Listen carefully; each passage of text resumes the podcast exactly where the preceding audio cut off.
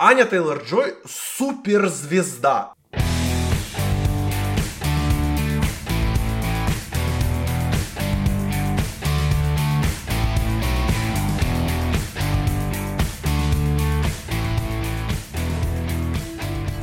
Всем привет, дорогие слушатели! С вами подкаст Movie Hub, и сегодня мы поговорим о самых горячих сериалах ноября. Нет, мы не будем сегодня говорить о новом сериале Стива Маккуина Small Axe. Мы, думаю, о нем поговорим уже либо в декабре, либо уже в январе, когда он полностью выйдет. А сегодня мы обсудим, ну, явно самый обсуждаемый проект Netflix за последние 4 или сколько уже, 5-6 лет прошло с момента его начала. И самый обсуждаемый проект Netflix вот во втором полугодии так точно, именно с, с сериальной точки зрения, мы обсудим четвертый сезон сериала «Корона», и мини-сериал «Ход королевы». У нас сегодня вот такой королевский выпуск.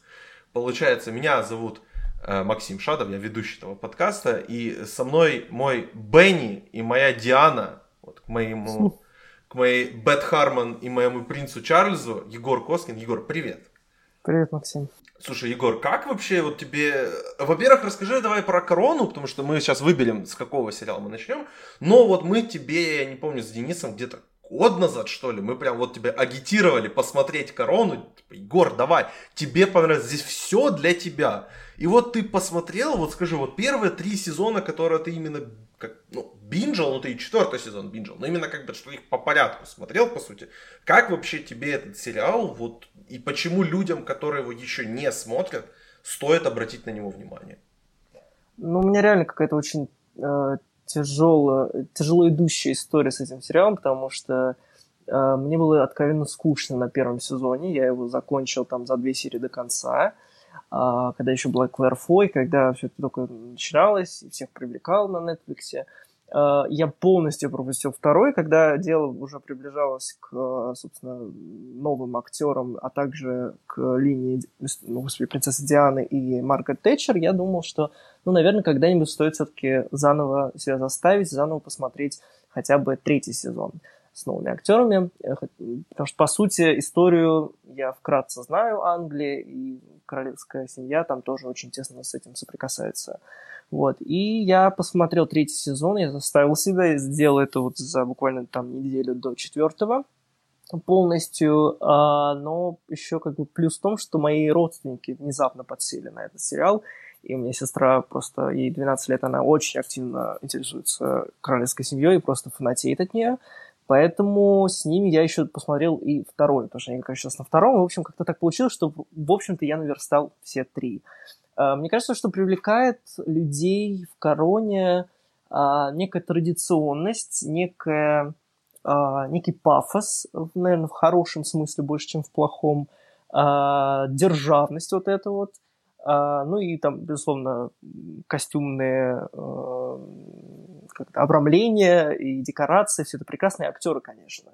Вот, то есть все второстепенные факторы, они тоже играют большую роль, но, наверное, в первую очередь они хотят вот прикоснуться к чему-то очень такому цельному, э, великому и ну, чему-то приближенному там вот к э, Богу, потому что ну, короли и королевы это как наместники Бога на земле считается, якобы, да. Вот. И, конечно же, главная королевская семья на планете это, конечно, Винзоры. Вот. И вот приближаясь к четвертому, а, меня все еще не устраивали многие моменты в этом сериале, потому что я считал его откровенно скучным. Мне было неинтересно смотреть на то, что делают члены королевской семьи. А, это было очень предсказуемо, это очень было понятно. Я просто не понимал, зачем мне тратить свое время.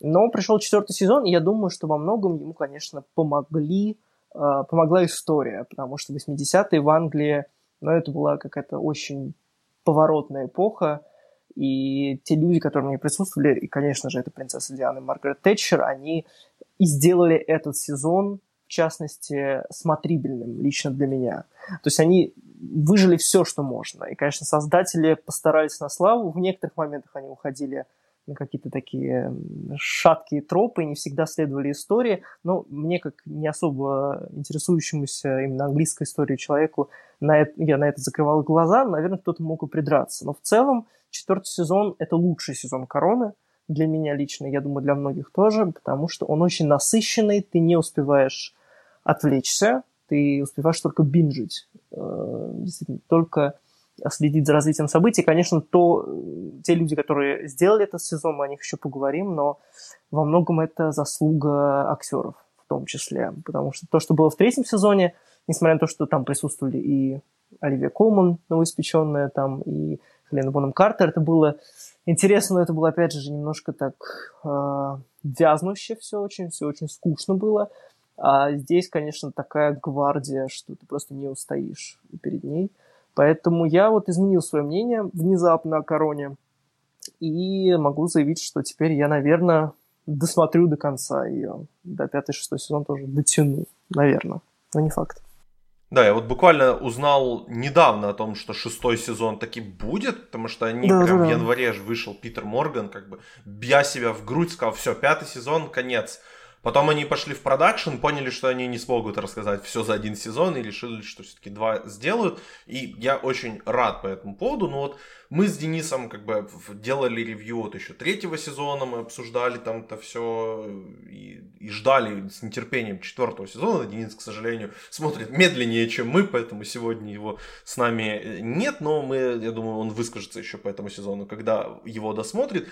Но я вот точно могу сказать, что четвертый сезон, как ни странно, это реально идеальный плацдарм для того, чтобы заходить в этот сериал. Потому что если ты как бы себе на, на досточке где-нибудь или на бумажке запишешь так, королева, вот принц Филипп, принц Чарльз, вот э, там принцесса Маргарет, Маргарет Тэтчер, что да, иногда путается. Значит, вот выписать просто действующих лиц и понять, так, этот брат того, этот сестра того, этот муж, жена, ну, в общем, если понять все вот эти базовые, как бы, принципы генеалогического дерева в семье Винзоров, то можно, по сути, закрыть глаза на первые три сезона. Да, как бы оно вознаграждает то, что ты смотришь эти сезоны уже там много лет, и ты видишь, например, некоторые отклики между сериями в первом сезоне и сериями в четвертом сезоне, в частности. Э, В этом сезоне это шестая серия, которая называется Terra Nullis, о поездке в Австралию. Она очень пере- перекликается с восьмой серии первого сезона э, «Гордость и э, Джой», как «Гордость и радость», получается, э, где молодые Елизавета и Филипп едут в Австралию. То есть оно вознаграждает, но это, по сути, как вот мы с тобой обсуждали перед началом записи «Мандалорца», что чем больше ты знаешь о вселенной «Звездных войн», тем больше удовольствия ты получаешь от просмотра э, «Мандалорца». Но даже если ты просто любишь «Мандалорца», потому что Бэйби Йода, этот сериал тебя вознаградит в невиданных масштабах. С Короной то же самое. Да, будет классно, если ты знаешь, кто такая Елизавета, кто такой Джордж VI, кто такой э, Георг VI у нас, кто такой Эдвард VII, кажется, который отрекся от престола, что было в детстве у Елизаветы, как, было, как проходила ее жизнь вплоть до нас событий четвертого сезона. Да, тебе будет классно и интересно, но ты можешь смотреть просто так, Просто потому что входит на сцену, как ты сказал, Диана, входит Маргарет Тэтчер, и они действительно могут приковать внимание casual зрителей, в том числе как бы на личном примере. Моя э, невеста вот начала смотреть со мной с четвертого сезона. Я ей предложил так, потому что говорю, да, я думаю, тебе нормально будет, я, если что, там буду тебе подсказывать. В итоге, да, она задавала вопросы, там, что-то ей было непонятно, где-то она терялась, типа, а это кто такой, а это кто такой, иногда были эти вопросы, но, в принципе, все можно как бы, с, вот, как бы, линиями свести, точки эти все, как бы, потери твоей, и нормально получить все ответы, там, на Википедии, условно говоря, потому что каждый раз, когда мне нужно было что-то узнать на тему Чарльза, Дианы и Камилы Паркер Боулз, я сразу как бы, просто открываю Википедию и смотрю, ага, так, это случилось в этом году, а это случилось в этом году. Ну, все, мне теперь понятно, можно смотреть дальше. Как бы. Для контекста всегда есть Википедия. Для драматургии и э, криков и вот как бы очень сдержанности скромности это как раз вот сюда к этому, к этому Есть сериалу. Питер Морган, да. Да, есть Питер Морган, правильно. Слушай, давай, раз уж мы так о нем конкретно начали, мы во второй части этого подкаста обязательно поговорим о ходе королевы. Я думаю, что все уже, кому не лень было его, либо посмотрели, либо приняли решение о том, что они не хотят его смотреть. Как бы никто о нем... Нет такого, что вы не знаете о сериале «Ход королевы», ну, как бы, если вы не, знаю, не сидите в интернете, наверное, вы о нем не знаете. Поэтому мы это оставим на вторую часть, потому что там, я думаю, мы более детально пойдем со спойлерами. Здесь как бы условно со спойлерами, потому что это, блин, это история реальная. Да, это, да. то как бы адаптация книги, поэтому. Да, давай нырнем конкретно в этот сезон. И у меня сразу... Ну, давай сходу, сходу как бы вот, с пыла в карьер. Э, кто MVP этого сезона? Это Эмма Корин или это Джиллиан Андерсон? А, ну, как бы Или я... это Джек О'Коннелл? Вот так вот еще. Он Джош О'Коннор. Джош О'Коннор. Я в этих Джек О, вот Джош О, я запутался. Их слишком много, этих британцев. Джек О'Коннор, он более известный. Он, да, снимался и у Джоли там, и вообще много где играл. Джош О'Коннор, ну, Джош О'Коннор, конечно, он очень... Наверное, ему не играет на руку его персонаж в этом сезоне, потому что он гораздо более мерзкий, чем в третьем, потому что в третьем ему хотелось там пожалеть очень сильно, да, и похлопать по спине и сказать, что все будет нормально, да, твои родители какие-то очень странные, жесткие люди, которые не заботятся о своих детях, но ты прорвешься. Но он не прорвался, он стал таким же еще одним э, Винзором, и, в принципе, это в этом сезоне будет э, очень подробно рассказано.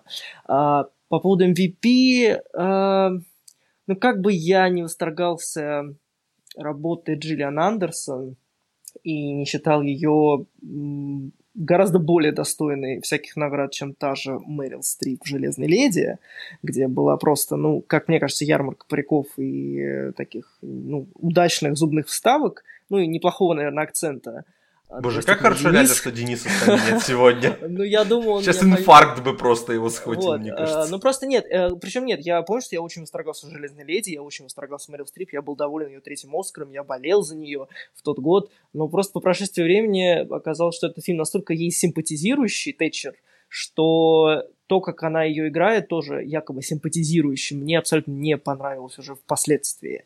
Джиллиан Андерсон с самого начала заявляет, что она Карга, которая, которую вы должны ненавидеть. Карга, которая считается очень легендарной женщиной, э, и многим до сих пор почитаемой, но которая на самом деле свою страну э, очень сильно подвела, и которая считала, что если ты не, прилаж... не прилагаешь усилия, значит, ты недостоин хорошей жизни, и ты должен быть исключен из вот этого круговорота э, судьбы, круговорота жизни и так далее. То есть такие принципы селекции. Вот. И насколько бы не прекрасно была Джиллин Андерсон, я еще одни, конечно, скажу, и ты тоже, я думаю, э, насколько бы ее э, акцент совершенно ужасающий, и видно, как она над ним поработала, не был запоминающимся, конечно, мой MVP э, это Эмма Корин, дебютантка, э, ну, полудебютантка, она играла в сериале, например, Пенни Уорд э, до этого, но это та актриса, которая не просто словила э, все повадки Дианы и сделала их, э, как мне кажется, максимально точными, то есть вплоть до акцента, до вот этих вот поворотов головы, до этих вот взглядов из-под лобья, э, но она еще, конечно, ее оживила э, со своей точки зрения. То есть она понимала, что, это, что корона — это вольное переложение событий все же. Это, это шоу, это зрелище. И ее, в ее задаче было не просто а, себя как-то ну, представить и просто скопировать а, все то, что было у Дианы.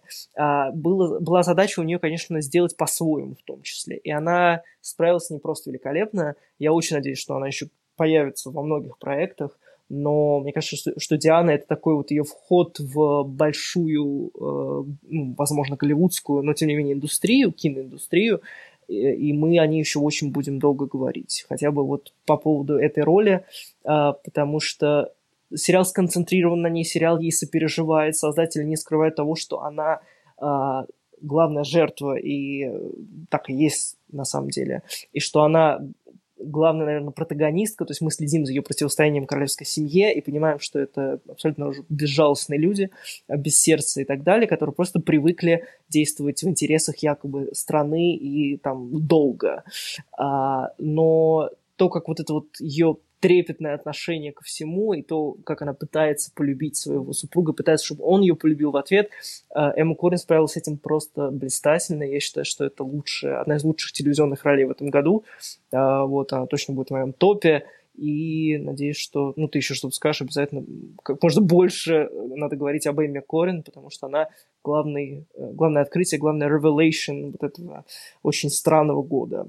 Очень пагубного, очень опасного, но тем не менее в нем произошла вот такая, загорелась такая звезда, и это звезда Эм Корин. И моего прям почтения.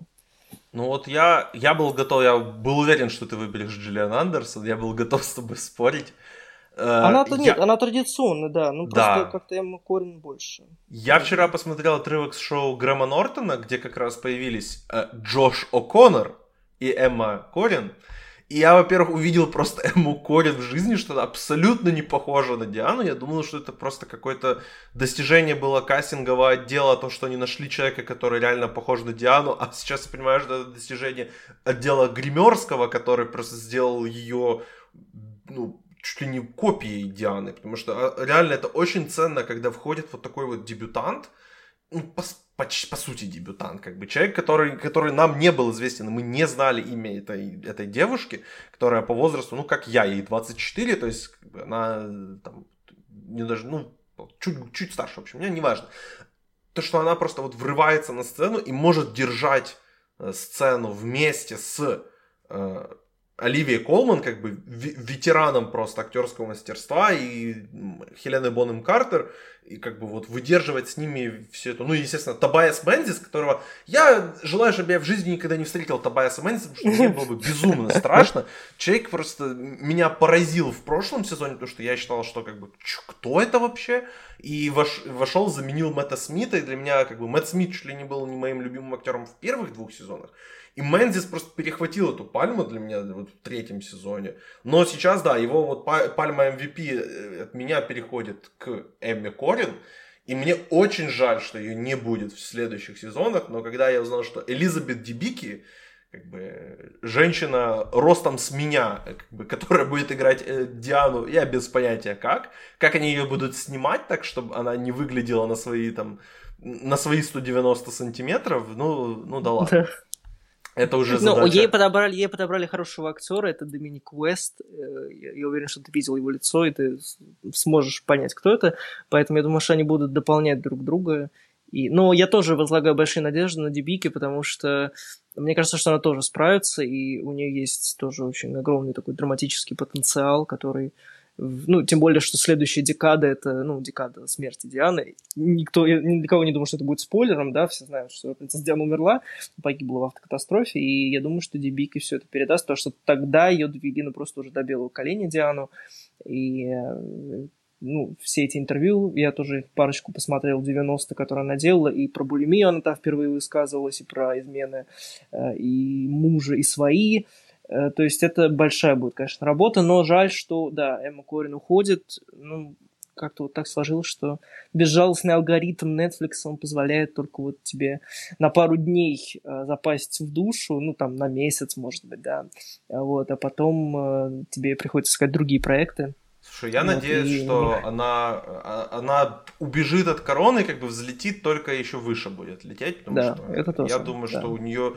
есть все для того сейчас, и как бы есть моментум для того, чтобы сейчас заключать как бы под, сделки, подписывать контракты, выбирать фильмы для как бы прогресса своей карьеры, я прям, я не знаю, что должна сделать Эмма Корин, чтобы в течение следующих полугода не объявили о том, что она снимется в очередном фильме Марвел. Я, я не знаю, как бы, как, как сильно должен ее агент облажаться, но я прям уверен, что она будет там. Ну и я надеюсь, что как бы она дальше будет двигаться и работать и там в каких-то, то, даже может нетфликсовских проектах, э, как вот э, я недавно заметил, э, что актер, э, господи, а кого я это заметил? Ш, э, кто, Кого-то я заметил в фильме «Последняя, вот эта «Последняя гвардия», там, где Шарли Стерон играл, то, что актер... Э, а, вот этот чувак, который... Ну, а, это, мы, это мы уже в ходе «Королевы» поговорим о нем. Вот, да, а, я о нем скажу, что чувак реально просто постоянно в проектах Netflix появляется, но вот э, я думаю, что Эмма Корин вполне тоже может Netflix ее там подписать себе на 5 фильмов и просто 5 проектов, по крайней мере.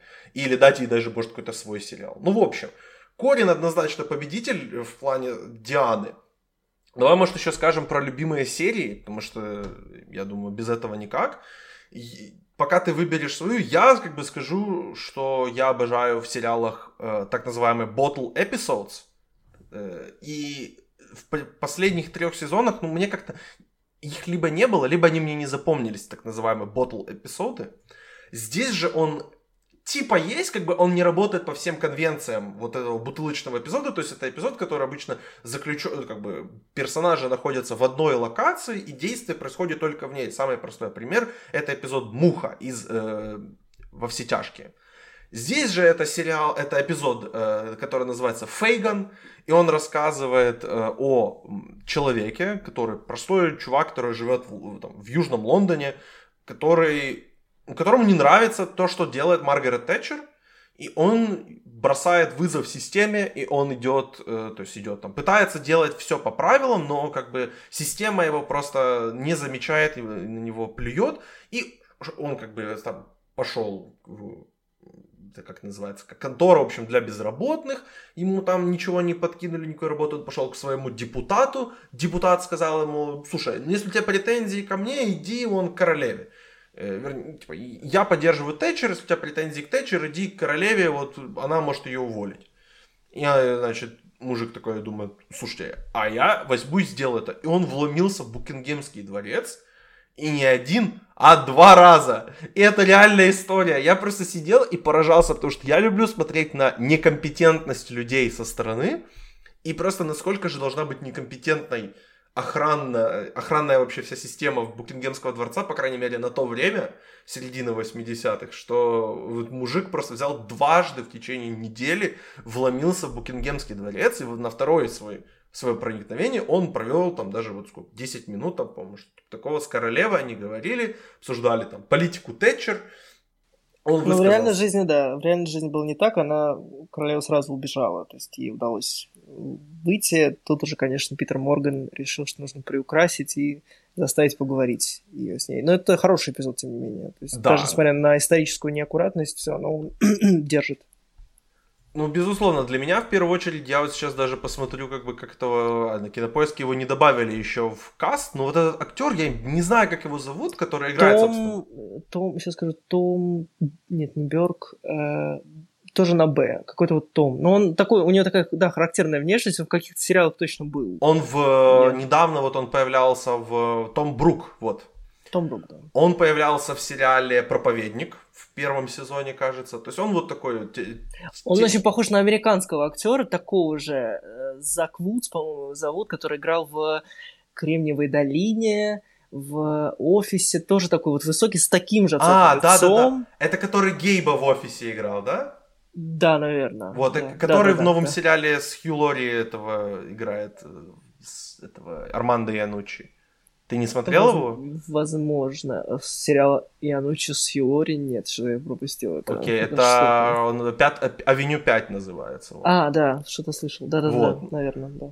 Ну, в общем, этот, э, он и вот и в телохранителе играл Том Брук, то есть человек, да, да. Э, британский Netflix, как бы нормально, он там, он там засел мощно, и ему здесь отдали, ну, ну, как по мне, любимую э, серию, потому что мы не видим, по сути, ничего, что происходит внутри дворца, мы видим только вот как бы как взгляд со стороны, потому что каждый раз, когда вот я, человек, как бы, который живет в президентско-парламентской республике, ты вот живешь там в смешанной республике, я реально гуглил вот как называются разные типы правления в разных странах, просто смотреть на конституционную монархию, мне всегда интересно, э, особенно учитывая то, что как бы британцы это такой как бы, да, они империалистичный народ, но они все-таки свободолюбивый народ, и то, что они до сих пор сидят вот с королевой, и то, что как бы я думаю, не знаю, как пройдет передача власти и когда вообще это будет, лет через 30, наверное. Но я не знаю, как они вообще терпят все понятие вот монархии, да, сейчас как бы королева и ее длительность жизни стала мемом, а то, что вообще Филиппу в следующем году исполняется 100, ну это, это просто, я не знаю, что там, что они делают, что они едят, что они так долго живут, дай им бог здоровья просто всем. Ну да, мой любимый эпизод это однозначно Фейган, взгляд со, со стороны, взгляд извне на этот весь, как бы, сюр, которыми является королевская семья, для меня это просто вот как, я, я как будто шоу попыталась встать на мое место, смотрящего это шоу. Поэтому Фейган, мой любимый эпизод. Какой у тебя любимый? Да, я добавлю про Ботл эпизод. Мне кажется, это был скорее эпизод с сестрами потому что там не особо фигурировала королева, и Диана там не было. Я про Хелену Бонем Картер, которая узнает историю своей семьи, это седьмая, по-моему, серия, э, Кэтрин и Нариса, и они реально существовали. И это тоже такой очень душещипательный э, рассказ, который, в принципе, очень закономерен. То есть мы все это видели. И, наверное, самый, кстати, вот, э, если бы меня просили назвать самого отвратительного персонажа в сериале «Корона», я бы назвал, что это вот королева-мать потому что ну, более холодного, более вот этого вот опирающегося на какие-то манеры и абсолютно ненужного, как мне кажется, человека в этом сериале, э, ну, мне было просто вот физически некомфортно смотреть на мать-королеву, то есть на мать Оливии Колман и Хелена Бонем Картер. Вот. Э, но это отдельный разговор. По поводу любимых эпизодов, мне кажется, что наверное, поездка в Австралию, то есть вот это Терра Нулис, а Ничья Земля – она... Там есть просто момент, когда, ну, то есть, когда Диана и Чарльз, они то ругаются, то сходятся, и Диана говорит в какой-то момент, что ей просто необходимо знать, что ты меня как бы уважаешь и любишь, э, иначе бы ты не брал меня в жены, и вообще зачем тогда мы вступили в брак.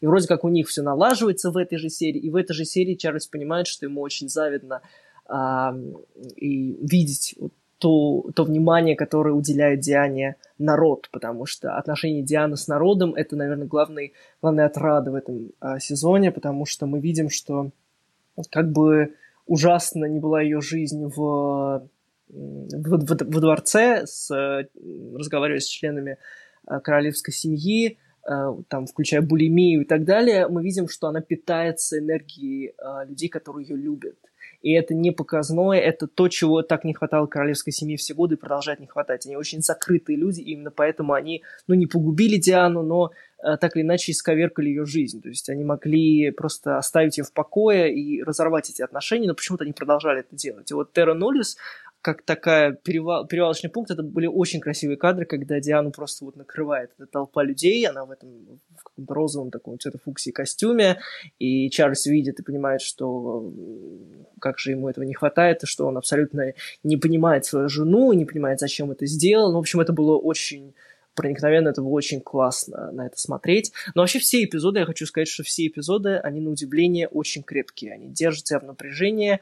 А, первые два прекрасные, когда Тэтчер приезжал там в их поместье, в их замок и пытался с ними как-то с членами королевской семьи состыковаться, это было очень провально и очень кринжово, потому что ты испытываешь весь тот стыд, который испытывает она, и как она тоже понимает, что она не принадлежит к этому э, кругу людей. И финальная серия, когда Диана, ну вот сериал заканчивается на кадре Дианы, когда она стоит за королевской семьей на рождественской елке, вот, и то есть вот у нее в глазах слезы, у нее в глазах какое-то непонимание, и полное осознание того, что она оторвана от этой реальности, и что, скорее всего, либо она сама уйдет, либо с ней что-то сделают, к сожалению. Вот. И так и произошло, ну, тоже в следующей декаде будет. Но, тем не менее, просто все эпизоды, они очень классно выстроены то, с точки зрения сценария. То есть, наверное, первый сезон, а, который меня э, держал в напряжении. То есть, если раньше вот я заявлял, что это скучно, это неинтересно, это какие-то черепашьи шаги, и это просто вот из ничего сделанная драма, то здесь все наоборот. И, конечно, этому опять же помогают э, персоналии, то есть те люди, ради которых мы смотрим этот сезон. Поэтому мне кажется, что все эпизоды классные, но, наверное, отдельно вот отмечу Терра Нулис. Э, хотя, казалось бы, тоже все эти поездки куда-либо, они вроде как должны тебя освобождать, то есть они должны выдергивать тебя из этого климата, к которому ты привык все предыдущие серии – но если раньше мне это тоже вообще было не близко, то есть я не понимал, сколько можно ездить по разным странам и выяснять отношения, как же это неинтересно, то здесь, наверное, ну, во многом потому, что люди молодые и живущие уже в более-менее современном мире, то есть в 80-х годах хотя бы, более близкие к нам, а, это было классно, это было глоток такой свежего воздуха, вот. Но опять же все серии, повторюсь, очень выдержанные, очень классные. Ну вот мне первые две серии, особенно вторая, понравились, наверное, меньше всего. Потому что они пытались сделать фигуру Маргарет Тэтчер достаточно такой, что ли, сочувственной. Ну вот особенно в четвер... четвертая серия очень интересная концепция. Вот это три параллельных истории, которые там идут, вот эти кринжовые абсолютно встречи королевы со своими детьми. Э, Да-да-да. Самое для меня просто главный кринж это ее встреча и потом реакция на эту встречу с принцем Эндрю. Потому что, да. Да. ну, как бы, если вы следите за новостями, если вы знаете имя такого человека, как Джеффри Эпштейн, вы понимаете, какую связь к нему имеет принц Эндрю. И вот эта его история про актрису так называемых синих фильмов, это которой 17 лет, и ты понимаешь, что Господи, и потом, ну вот реакция королевы, что как бы Филипп считал, что это, и может прав он был, что это ее любимчик, а как бы она говорит, что если он не справится, случится что-то ужасное. То есть, по сути, с ним только за весь сезон он делал только вот это, и потом была его свадьба, где у него он устроил истерику, потому что потому что там что, что было про а там война как раз закончилась какая-то, и что почему нет там Нет, была по-моему стычка Тэтчер и королевы, тоже кстати. А да да да вот. да такая война, когда... И, кстати, они не опускаются до какого-то вот такого, знаешь, какого-то кошачьего боя. То есть обычно, когда две женщины сталкиваются в фильмах, показано так, что типа, М, сейчас будет такая разборочка, сейчас они друг друга уничтожат. А здесь, поскольку британцы все-таки они очень строги сами, сами к себе, они с помощью диалогов скорее убивают. Вот, и, конечно, вот эта стычка между Тэтчер и королевой, она прям прочувствовалась и впечаталась так. Но это, да, был тоже классный момент. Вот. И, и просто когда они пытались выставить Тэтчер какой-то фигурой для сопереживания, особенно вот когда она там сына этого своего потеряла в пустыне, э, я был... Скажем так, мне было некомфортно, я не понимал, зачем это делается. Ну, как бы, наверное, для баланса какого-то, потому что тоже выставлять Тэтчер однозначно каким-то, не знаю, мультяшным злодеем, это с одной стороны, неправильно, с другой стороны, в глазах многих сотен тысяч людей она таки, таковыми является. Человеком, который, как бы, он, она не убила экономику, конечно, но она уничтожила жизни многих простых работяг. И вот э, то, что в этом, в этом сериале абсолютно не был показан ее, вот этот протест э, шахтеров, меня очень сильно удивило это. Не знаю, и то, как в итоге все заканчивается с Тэтчер, ну... Не знаю, мне кажется, этот сериал слишком благосклонен к ней по итогу оказался. Ну, я могу тебе сказать, наверное, потому что э, Питер Морган ее бойфренд, поэтому Джиллиан Андерсон, я имею в виду. И поэтому, как бы, наверное, он пытался немножко сгладить э, ее персонажа, возможно. Но, с другой стороны, Тэтчер, он, э, она, как бы, даже несмотря на то, что мы к ней можем испытывать сочувствие, э, в ту же секунду мы понимаем, что она все еще главный злодей. Потому что даже вот в серии с сыном когда она полностью, ну, всю свою жизнь игнорировала свою дочь, э, и говорит о том, что, ну, э, это же мужчина, им, им это позволительно, а тебе нет, потому что ты девушка, что-то такое там было. Ну, в общем, это, ее сексизм, он прослеживается через весь сериал, да, несмотря на то, что она как бы сама премьер-министр, много добилась, стала первой женщиной в истории Великобритании. Поэтому мне кажется, что это очень тоже умело совмещено, то есть тут мы ей якобы должны сопереживать, пускать слезу над ее какими-то вот странными ну, не странными, вызывающими сопереживание моментами, и в ту же секунду или там спустя несколько моментов мы понимаем, что она просто зло. Вот, поэтому здесь, как мне кажется, опять же, сценаристы взяли в свои руки э, ход событий, как-то нормально так поработали. И, кстати, интересный факт, что дочь Тэтчер, Железной леди, играла Оливия Колман. Uh, ну, а саму Железную леди играла Мэрил Стрип. То есть такая немножко референция к тому времени, к тому фильму. Вот теперь Оливия Колман королева, вот, а Маргарет Тэтчер, да, Джиллиан Андерс, которая тоже запомнилась, скажем так. Ну, это, кстати, интересная теория по поводу... Я не знал, на самом деле, что Питер Морган и... Э, я тоже, Джиллиан я Андерсон. узнал об этом как-то, да, совершенно случайно. Ну, это интересная теория, но просто меня не знаю, как по мне, просто странное решение, что по итогу как бы это ее сделали максимально положительной, такой максимально фигурой, которая заслуживает сочувствия, и мне интересно будет почитать реакцию вообще британской публичности, то, что мы можем сказать, это то, что Джиллиан Андерсон как бы ну, однозначно претендентка на номинацию вот на Эмми во втором плане, я не знаю, как бы, она вот и Эмма Корин, кто из них, как бы, я думаю, что у Андерсона все-таки побольше шансов, что Эмма Корин ну, да. Типа заходит, она как дебютантка, Андерсон тоже заслуженная, э, заслуженный мастер спорта по актерской игре, поэтому ей, ей думаю, у нее, у нее все-таки шансов побольше будет. Ну, будем, наверное, подводить итоги сезона. Я считаю, что это прям, ну, вот мне прям вот один из наших подписчиков и слушателей Никита Муханов говорил, когда будет ревью лучшего сезона Короны. И я так, типа, интересно, ну, слушай, там, второй день релиза, я такой, ну, вот мы, там, я только сел смотреть.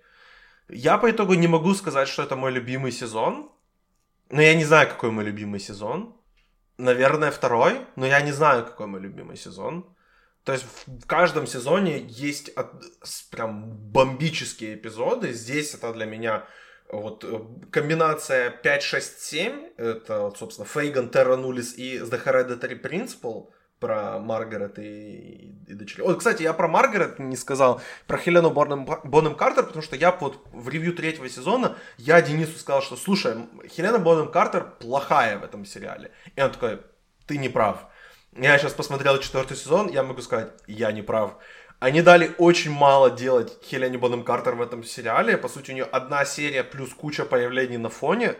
Она ничем не занимается 90% сериала, и вот только 10%, по сути, одна серия, это ее чисто перформанс, это ее выход на сцену, но мне интересен, э, интересно, почему как бы вообще так решили построить, может, Маргарет просто ничем не занималась в 80-х интересным, поэтому, поэтому так, так это и вышло. И, конечно... Они, кстати, очень много моментов упустили, даже вот в третьем сезоне, например, э, Анна, дочь э, Елизаветы, а ее на самом деле был такой момент, когда ее похищали то есть ее реально просто взяли на улице после какого-то те, ну, театрального представления, засунули в машину и куда-то увезли. Вот. И потом ее там долго вызволяли и так далее. То есть э, этот момент не вставили, например, в сериал, хотя мне было, было бы интересно увидеть, это хотя бы как-то оживило корону, ну, хотя бы третий сезон. Поэтому я думаю, что у Маргарет тоже могли быть какие-то такие моменты, но ее, конечно, вряд ли похищали, потому что она уже в более таком преклонном, наверное, возрасте. Вот. Но Хелена Бонем Картер, да, могу сказать, что она выжимает все, что может из э, вот этой вот одной серии. И очень мне понравились ее разговоры с психотерапевтом, а, которые были такие короткие, но в которых она очень классно себя проявила. Вот. И, наверное, Джошу Коннор, мне кажется, все-таки он заслуживает упоминания хотя бы вот из-за этого своего перехода из э, э, загнанного парня в третьем сезоне вот перевоплощение вот этого злого гения, который, который тоже, наверное, нельзя сказать, что он прям злой гений, он просто тоже потерянный, он тоже как бы адаптирует э, те нормы, которые в семье Винзоров всегда почитались, вот эта вот закрытость, вот это вот э, эгоизм и желание только вот себе как-то услужить, вот, то есть это не его, скорее всего, вина Чарльза, но просто у Коннор меня не перестает удивлять. Я с самой первой его роли с э, фильма «Божья страна», а, я прям слежу за ним активно, потому что это какой-то дар у него. Он очень какой-то, очень какой-то большой, он такой, может быть, несуразный, но он у него есть какая-то харизма, он прям вот притягивает внимание. И Чарльз, конечно, он, кстати, очень долго не хотел играть Чарльза, он отказывался от этой роли, и в интервью видно, что он прям не любит о нем говорить, и вообще о Короне, потому что считает, что это какой-то, а, ну, не шлак, но что-то подобное, что-то очень масс... Э, такой попкорн для масс, вот, но тем не менее он очень тоже классно справился. Не знаю, заметил ли ты это или нет, э, что он все-таки Джош О'Коннор, а не Джек О'Коннелл. Да, вот, конечно, но, конечно. Да. Я сейчас, на самом деле, зашел на его кинопоиск. Ты видел, у него э, вот идет подготовка к съемкам, к какому-то ТВ-проекту, которая называется «Ромео и Джульетта». Да, и Джесси Бакли. Это он играет с Джесси да. Бакли, что? Это лучшее вообще, лучший дуэт, но это э, они должны были играть в театре, на сцене театра, и это А-а-а. просто делают как такой спешл э, по телевизору показанный Чудесно. в декабре, ну вот скоро должны показать. Да, я тоже жду, потому что оба, и что Джесси Бакли меня покорила в этом фильме «Зверь», что вот Коннор в том же году с э, «Божьей страной», «Божьей землей», они прям классные. И Бакли в этом году тоже в сериале снялась «Фарго», э, кто смотрит, я думаю, тоже отметили для себя ее героиню. Вот, поэтому да, молодцы. Будущее Британии в надежных руках, скажем так. Хотя Бакли ирландка, по-моему ну, не отменяет сути. Э, я надеюсь, что Бакли будет э, просто Джульеттой с шотландским акцентом, именно вот после Дикой Розы, где как бы она уже да, пела. Да, да, да. Я надеюсь, что она, что у нее и здесь что-то типа такого будет. Э, О'Коннор, кстати, в этом году уже появлялся в фильме, который я делал ревью в этом подкасте, назывался он «Эмма», Эмма да. с Анни Тейлор-Джой, о которой мы еще очень много поговорим чуть позже, где он играл очень крипового мужика, я советую, если вам нравится все-таки Джоша Коннор, посмотреть, вот если как бы вам понравились эти два сериала, которые мы обсуждаем в этом подкасте, как раз там они э, играют как бы совместная работа у них, и О'Коннор там очень криповый, а Аня Тейлор-Джой очень сильная и независимая. Ну, как бы, адаптация Джейн Остин. Чего вы хотели? Э, по, по итогу, да, четвертый сезон, я не назвал бы его лучшим, ты считаешь его лучшим. Я считаю, что это все-таки идеальный сериал для нубов, ньюфагов или просто новичков, называйте как хотите, просто вот людей, которые не особо в теме королевской семьи, но хотят войти в эту тему. Вот, пожалуйста, начинайте смотреть отсюда, и потом можно, вот моя невеста как раз планирует начать смотреть первый, вот с первого сезона теперь, первые три там, там в ближайшее время, потому что интересно. Откуда Ну, удачи, потому что это, конечно, может быть очень скучно. ну, Слушай, я не кажется. согласен абсолютно, что это скучно. Ну, не знаю. Не, ну, то есть, я с уважением отношусь, опять же, ко всем, и Черчилль, там, конечно, все эти фигуры, они тоже интересные, наверное, но это прям настолько усыпляюще, хотя я многое могу, могу выдержать, там, да, и трехчасовые какие-нибудь артхаусные фильмы, непонятные многим и так далее, но это просто вот какая-то трата времени. Мне лично показалось, а я могу сказать, что тоже «Корона», этот сезон, это, конечно, лучшее из того, что могло быть. То есть я бы не назвал его каким-то шедевром там э, телевизионных проектов в этом году. Скорее всего, он, может быть, даже не войдет в список сериалов лучших у меня лично. Потому что, ну, если ты помнишь, в этом году были такие сериалы, как «Программисты» и, там, не знаю, «Нормальные люди». То есть это совершенно другой, как по мне, уровень. Но они сделали реально все, что возможно. Я люблю, когда люди, ну, просто вот выкладываются и, возможно, даже исправляют какие-то собственные ошибки как мне кажется, они, им, наверное, просто повезло в том числе иметь Диану и Тэтчер, но они сделали прям такое грандовое развлекательное телевидение. И за это им спасибо.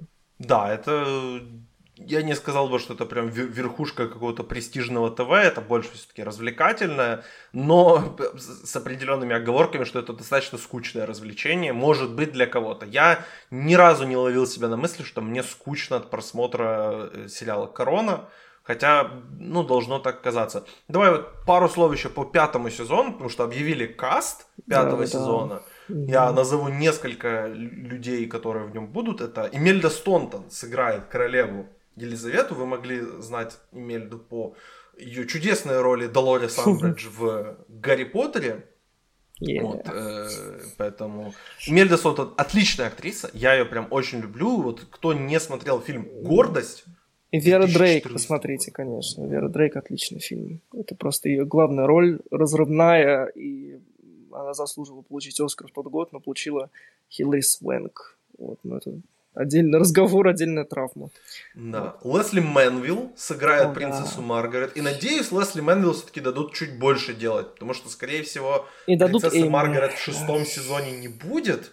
Либо она будет она... только в самом начале. Потому что она, по-моему, умерла в 2002 году.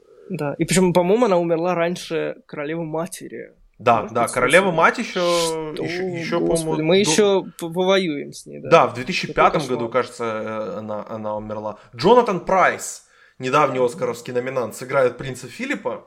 Мне интересно, как его омолаживать будет, потому что он уже как бы ну, дед. Он реально дед, и э, я не знаю, он мог бы сыграть принца Филиппа вот сейчас, в текущем его возрасте. Не знаю, как он будет играть принца Филиппа вот э, в 90-х и нулевых. Ну нет, ты как-то, нет, Прайс, он все-таки помоложе выглядит Филиппа сейчас у него, то есть... Ну, не, мне, не, я, не, я к тому, что его, его проще было бы гримировать как бы вперед, чем ну, назад, да, я, я об этом. Mm-hmm. Все-таки Прайс, ну, ему, ему за 70 уже, а Филиппу в 90-х, да. ну, ему там еще ну, полтос там, что-то типа такого. Нет, мне кажется, уже не полтос, то что... Ему Может, уже 60. 70. Ну, в общем, да. ладно. Я считаю, что просто он, он ближе ему уже, 100, ему уже 100 в этом году будет. То есть ему 30 лет назад было как раз 70. А, слушай, я, я об этом не... Я плохо считаю. Слушай, это логично на самом деле. Хотя, ну подожди, он я родился... Просто, они... Он родился в 21 году. То есть как раз, ну, да, да, ему 70 в начале 90-х. Ну просто заметь, как они все не похожи вот на своих прототипов. То есть вот чем дальше, тем вообще не никак они. Ну я думаю, что гримеры постараются, как они постарались, вот ты говоришь, самая Кворин, хотя мне кажется, что она и так многими чертами похожа на Диану. Но Колман, например, тоже многие обвиняют, что она не похожа на Елизавету. Ну Там, как и Клэр Фой не особо похожа на молодую ну, Елизавету. Да, да, то есть, а тут Эмельда Стонтон, как мне кажется, она вообще не похожа на Елизавету, потому что у нее такая, ну, простите, пожалуйста, ну, у нее такая более городская внешность, то есть она более такая э, знакомая, то есть можешь ее как будто встретить на улице. Вот. Возможно, королева так и выглядит уже в том возрасте, но просто для меня было интересно, как вот они... И Лесли Мэнвилл, например, тоже, она как-то на сестру вообще не походит, у нее другой разрез глаз там и так далее. Но Лесли Мэнвилл прям жду, это главная моя отрада, я надеюсь, что она прям затащит. Лесли ну и мы уже упомянули Дебики и Доминика Уэста, которые mm-hmm. сыграют Диану и Чарльза. Вот это шесть основных, я остальных не нашел, по крайней мере. Не а их нет, по-моему, да. Пока только этих шесть мы знаем. Да-да-да. Ну вот интересно, мне... Даже пять, по-моему, пять. Ну Или да, Доминик Уэст еще, по-моему, не подтвержден даже официально на роль. Да. И у нее, кстати, очень интересная история Доминика Уэста, быстренько скажу, что он же играет Чарльза, который будет изменять активно еще и в следующей декаде с э, Камиллой Паркер Боулс. И в этом, и вот в этом году он тоже изменил, по-моему, с своей жене с Лили Джеймс, актрисой, ну, там, вы видели, там, по Золушке и так далее. Вот, то есть он тоже ведет очень активную такую личную жизнь. Слушай, а в каком сериале он играл последние пять лет? Любовники. Вот. Affair, да. Вот. И, кстати, тоже классный сериал, и он тоже практически играл самого себя. То есть такой мета-кастинг, да. Ну, Так общем, что, посмотрим. да, интере- интересный кастинг, очень интересный. Да. Посмотрим еще, как бы, кем будут дополнять. Там, мне интересно, кто сыграет Тони Блэра, например, премьер-министра. Да, да, да. да. Потому что это должна явно- быть очень джуси, джуси ролл такая Да, быть. и причем вот для меня, ну, как бы я родился сам в 96-м году, и вот я помню, как бы первый премьер-министр Англии, как бы, о котором я вообще знал, это как раз был Тони Блэр, и у него очень такая специфичная внешность. Э, у Да. самого Майкл Блэра. Шин лучше всего его Вот, да, в фильме Да. Корона, э, в фильме Королева. Королева, да. Да. И потом еще где-то, Да, и в, и в телефильме он еще играл, по-моему, пос- после того. Телефильм назывался «Особые отношения». Вот, Да, э, да. HBO фильм был. Ну, посмотрим. Ин- Интересно, на самом деле, кем будут дополнять каст. Мы, ну, сериал там ожидается, пятый сезон ожидается в 2022 году, но они, собственно, всегда так берут по два года перерыва. Мгм, Я думаю, в мгм. конце 2022 я надеюсь, что и мы с тобой с Денисом сделаем уже ревью пятого сезона вместе. Дай бог, дай бог. Посмотрим, да, где мы будем в 22 году. Потому что загадывать Да. так далеко. Я помню просто, как мы в прошлом году вообще позитивно с Денисом смотрели на впереди идущий 2020. И просто как вот... Я вспоминаю просто новогодние подкасты свои и понимаю, что ух, как же Это урок, я да, заблуждался. реально, просто урок нам всем, потому что вот я, например, от 21 вообще ничего не жду, я не знаю, что будет, и, наверное, так легче, Да. когда ты просто ни на что не надеешься. Я надеюсь, что мы Коронавирус. просто все будем живы и здоровы. Да, живы, хотя бы живы. Можно остальное, остальное решаемо, мне кажется. Да. Ну что, давай тогда пойдем к главному хиту Netflix 2020 года из как бы оригинальных. Ну, во второй половине, по крайней мере, точно, потому что в первой половине у них был последний танец. Вот это был точно главный хит первой половины э, года Ну да. у Netflix. Один из, да. И король, да, Тайгер Кинг, естественно, еще был. То есть они там Да. прям в документалке. Здесь это точно главный мини-сериал, один из главных мини-сериалов года. Это Ход королевы, Queen's Gambit. Э, Все уже все знают, но, может, ты расскажи вообще, о чем этот сериал? Это сериал о юной гроссмейстерке, которая... Это вымышленная история, сразу скажу. Это история по книге одноименной. «Королевский гамбит» она называется, и выходит... Ну, скоро выйдет, в, по крайней мере, в России, в СНГ в переводе. А, эта история очень увлекательная. Это история без там каких-то фантастических элементов. То есть это очень такая своевременная история а, о какой-то независимости, опять же, о о том, что женщина может быть лучше мужчин э, даже в таком традиционном мужском деле, как шахматы.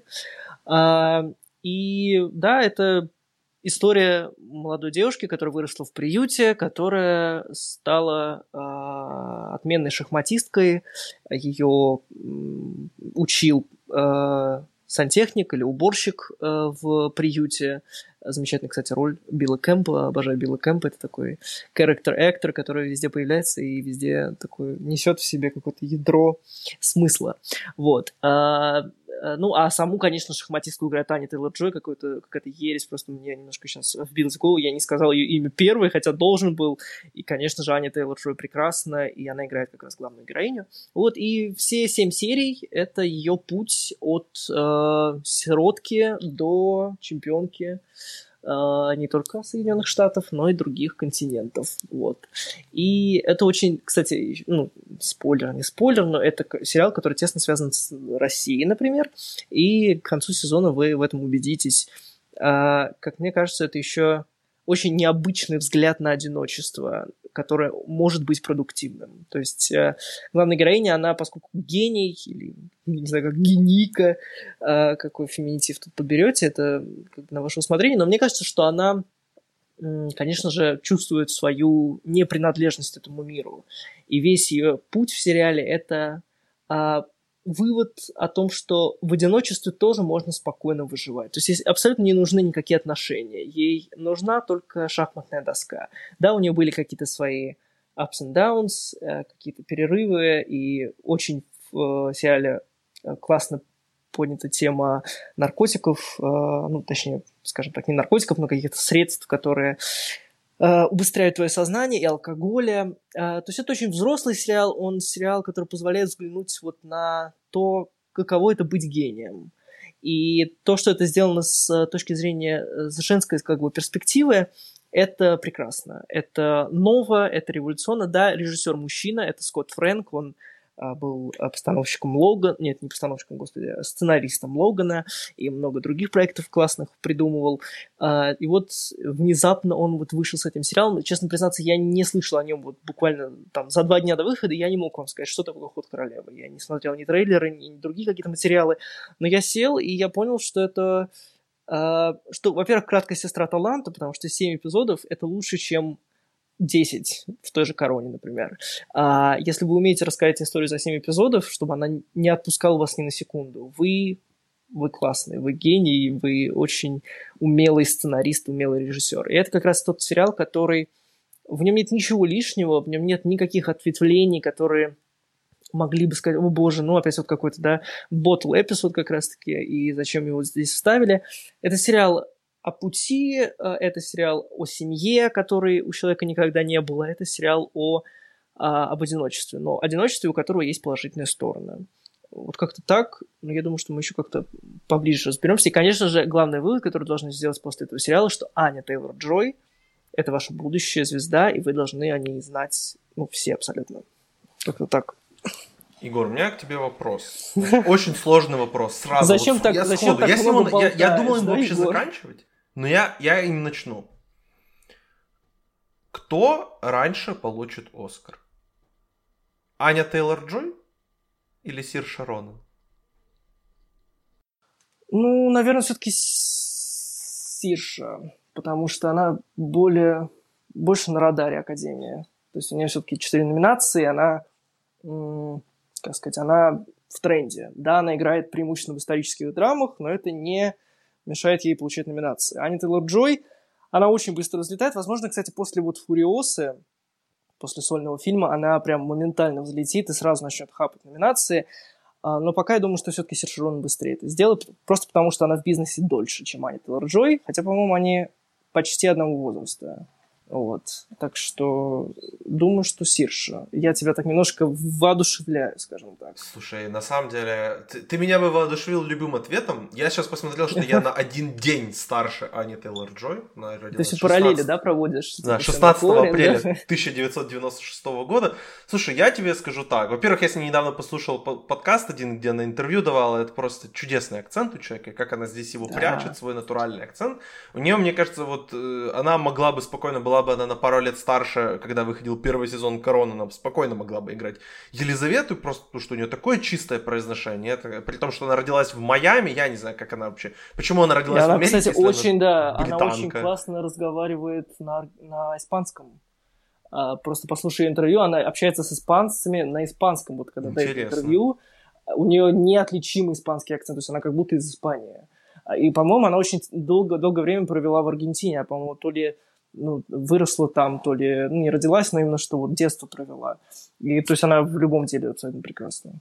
И даже в испанском акценте, что казалось бы очень странным. Это очень интересно. Ну, я вот просто, мне кажется, особенно после хода королевы, у меня есть ощущение, что э, Аня Тейлор-Джой идет по траектории Эммы Стоун, а Сир Шаронан идет по траектории Эм, Эми Адамс. ну, объясню, объясню почему. почему, бы как бы, почему бы нет? Да. Они, в принципе, да, одного возраста, но мне кажется, что Аня Тейлор-Джой, она э, взяла, она берет в основном себе очень серьезные драматические проекты. Она взяла себе вот эти вот, отработала фильмы Шьямалана, как, это по сути как ее были, вот как Человеки-пауки были у Эм, Эммы Стоун. Так у Но она вот все там были... очень хороша, кстати. Она там чуть ли, ну, наравне с МакЭвом, она очень хороша. есть она ну, прям... в сплите, да, в стекле она ничего это не делает. последнее я не смотрел, да. Это... Ну вот, тем более. Она, в стекле она ничего не делает, как бы, она там просто потому, что она была в сплите, она там Новые мутанты можем вспомнить, да? Ой, я их еще не посмотрел, кстати. Ну, в общем, в общем, да, у нее на самом деле очень такой выбор проектов очень интересный. И вот ее тоже Эмма, она сыграла такой вот классическую роль, адаптацию книги. У нее в этом году должен был выходить, но выйдет на дай бог, чтобы он вышел в следующем году фильм с Эдгаром Райтом, вернее, не с, да. а фильм Эдгара Райта под названием «Прошлой ночью в Сохо». Там и, еще Мэтт Смит играет, да. Да, вот она там может выстрелить спокойно. Потом у нее, о боже, у нее северянин, товарища Роберта Эггерса, возвращение yep, их, да. э, их. Человек, который открыл ее, да, человек, который да. ее вознес. У нее также, вот я смотрю, что у нее потом крутой поворот э, режиссера Кристин Скотт Томас. Очень, конечно, Вау. интересный у нее дальнейший Не знал, проект. не знал. Ну, это так, это у нее пока, пока написано на кинопоиске, когда это мы все увидим и увидим ли, будет ли это вообще иметь значение, это очень сложно предсказать. Но я к тому, что мне кажется, что Аня Тейлор-Джой просто подбирает проекты, скажем так, которые, у которых есть больше баланса между популярностью среди зрителей и популярностью э, как бы среди э, критиков высокой брови. Потому что Сирша, она, да, маленькие женщины, это, конечно, было популярно среди, э, среди людей, но посмотреть на ее остальные номинации на Оскар, ну, за исключением, может, первой, но как бы номинация за Бруклин, ну, Бруклин... Нет, ну что-то Леди Бёрд не обижает, это очень известный фильм. Леди ну... Бёрд, он был очень популярен в Америке, как бы за пределами ну, Америки да, этот но... фильм не сильно любим был. Аня Тейлор-Джой более они, глобальная да. звезда, вот я о чем говорю. Да, да, наверное, соглашусь. Особенно ну, вот после такого да. проекта, это то, а вот, я тебе так скажу, «Ход королевы» посмотрело больше людей, чем, э, вот, чем все предыдущие фильмы Сирши Я, ну, я уверен абсолютно. Ну, возможно. Ну, то, то есть ты хочешь сказать, что Эми Адамс тоже не особо популярна? Если я думаю, что я в плане, в плане подбора проектов, да, ну, если, если вынести за скобки ну, зачарованную... Ну, у Серши, да, у Серши он никогда не был зачарованной, не вот. знаю, будет ли. Я думаю, Поэтому... что у Серши Ронан, ну, у нее была Ханна, это была попытка зачарованную сделать. Ну, она там была очень маленькая. Ну, и она провалилась, как бы, да, но я думаю, что она во взрослом возрасте тоже вполне возможно будет пробовать, потому что, как бы, всем хочется кушать, поэтому, как бы, я думаю, что... Ей надо, ей надо выходить из э, этих самых, из костюмных драм, вот срочно. Вот если она это сделает, то э, это самое, то у нее все получится. А, да, ты же Аманит посмотрел. Почему Аманит плохое кино? Вот давай. Так я же, мы же обсуждали это в прошлом, но как бы просто потому что кино не работает. Кино пытается быть с портретом девушки в огне номер два английской версии. Но режиссер, опять же, человек, который снял Божью страну, Божью землю, землю, которую мы второй раз упоминаем, я упоминаю, он просто не, сконц... ну, не понял, чего он хочет. То есть он берет реальную историческую фигуру, вот это Мэри Эннин, которая играет Кейт Уинслет, и он помещает ее в вымышленные обстоятельства, он почему-то присваивает ей однополую любовь, возможно, она и была, но нет никаких предпосылок. Это фильм очень такой бутафорский, то есть э, в нем очень все как бы серо, красиво, так мрачно, вычурно, но по сути, это очень какой-то выхолощенный фильм, который ну, ничего нового не прибавляет. То есть и актрисы, которые по сути, должны быть уже там рвать все чарты и быть номинированными на Оскар точно, они, у них, ну, практически нет химии. Там очень открытые такие эксплицитные э, секс-сцены, э, вот, но, и, наверное, для них это очень храбрый поступок, для Сершерона в том числе, потому что она там очень в интересных позициях предстает, вот, но... О, Господи! Я просто не... Ну, там нет, там нет ноготы, там есть просто действие, вот. Э, но я просто не понял, зачем существует фильм «Аммонит», если честно. Ну, то есть вот чтобы что? Чтобы показать, что в 19 веке тоже были однополые отношения, мы это прекрасно поняли на примере портрета девушки в огне. Зачем еще один снимать? Вот. Ну, мне так показалось. Я думаю, что многие другие критики, они тоже как бы разделяют это, но это очень такой каменный фильм, то есть в нем нет практически эмоций, хотя он бьет на то, что вот в этой серости женщины две нашли какую-то любовь, но, да, и Серж Ронан одно из, к сожалению, но слабых звеньев, звеньев э, в этом фильме. И я просто не понимаю, зачем, ну, как бы, зачем она согласилась, наверное, можно понять, но почему она ничего не предприняла для этого. То есть она просто ходит и хлопает глазами, и как-то это очень странно, ведь ты же только что была в «Маленьких женщинах», ты же в Бруклине совершенно вот просто разрываешь сердце там одним взглядом, а здесь ты просто вот как-то, ну, она выбилась абсолютно, поэтому ей срочно нужно выходить, ей нужно пробовать себя в современности, ее любимый друг и коллега Тимоти Шаломе, он Э, пробовать себя и там, и там, он уже там и Дюну возглавил и так далее. Возможно, у Серши тоже что случится. Возможно, вот она, кстати, недавно давала интервью и говорила, что, возможно, я бы хотел, чтобы моя карьера пошла иначе. Вот. Но э, я довольна тем, что есть. И она, кстати, сказала, что она хочет сыграть злодейку в Бондиане. Я сказала, что такое бы классное кино я бы, наверное, в своей карьере захотел бы увидеть. Ну, по сути, вот как-то так. Я же не знаю, почему мы перешли на Сершурона, хотя говорим про ход королев, если честно. Да, это очень а странно свернуло, свернуло какая, да, как-то ну, обсуждение. Вопросы, Простите, да, да. но просто я не могу не проводить параллели между этими двумя актрисами, потому что, возвращаясь как бы к чему я это все говорил, Аня Тейлор-Джой суперзвезда. И если вы не знали фильм, имя Ани Тейлор-Джой, просто идите и смотрите все. А главное, ведьму. Если вы, как и я, просто, ну, у меня нет другого слова, сыкло, и боитесь смотреть хорроры, как я, посмотрите «Ведьму». Вам будет очень страшно, но там нет скримеров. Вот и все, что вам нужно знать, почему стоит смотреть «Ведьму». Ну и «Маяк». Маяк это как бы золото вообще. Ну там нет Ани Тейлор Джой, поэтому. Там нет, но как бы имеется в виду, что если вы посмотрели Маяк, мне кажется, да, больше да, людей да. посмотрели Маяк, чем посмотрели э, Ведьму. Ну, просто конечно, потому что конечно. маяк на мемы разобрали, как бы, и многие просто ради мемов посмотрели этот фильм. Поэтому я думаю, что вернитесь назад, посмотрите фильм «Ведьма», потому что мы ни разу о нем разговаривали в этом подкасте, тоже можно найти у нас на ленте кучу обсуждений этого фильма. А тебе-то и... что, кстати, вот в ходе «Королевы» понравилось? Что, что ну, для меня Аня Тейлор-Джой. Она просто, мне все здесь, вот все, что она в каждой сцене этого сериала, и как бы сериал заканчивается, начинается на ней. И он работает просто потому, что Аня Тейлор-Джой звезда. Она вывозит все на себе. Все здесь держится на ней. Да, можно говорить о том, что Билл Кэмп это просто, просто батя. Вот я бы хотел, чтобы моим батей был Билл Кэмп, потому что он классный просто. Я его Мария, первый... да, Мария, да, да, да, говори.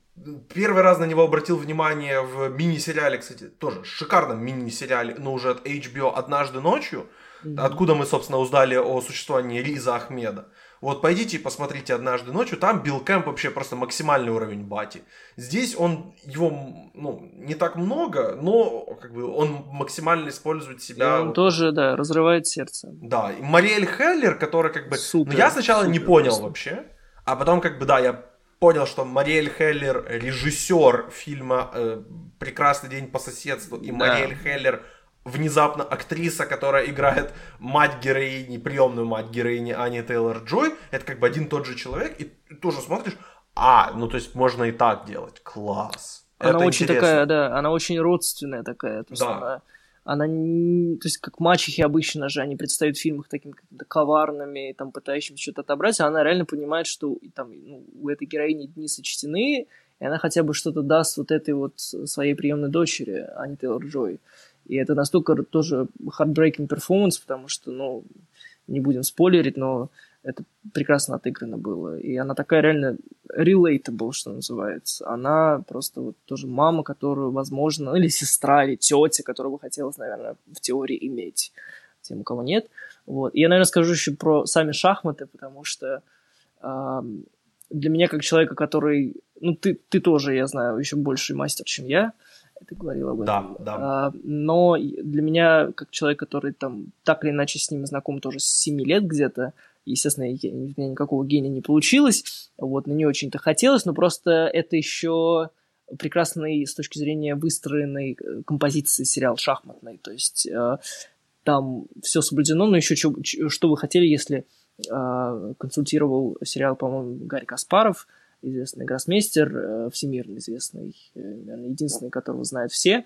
Вот, и это видно, то есть этот сериал, который э, шахматы сделают вас шахматы вас возбудят в этом сериале, потому что сделают вас хорнее, что называется по-английски.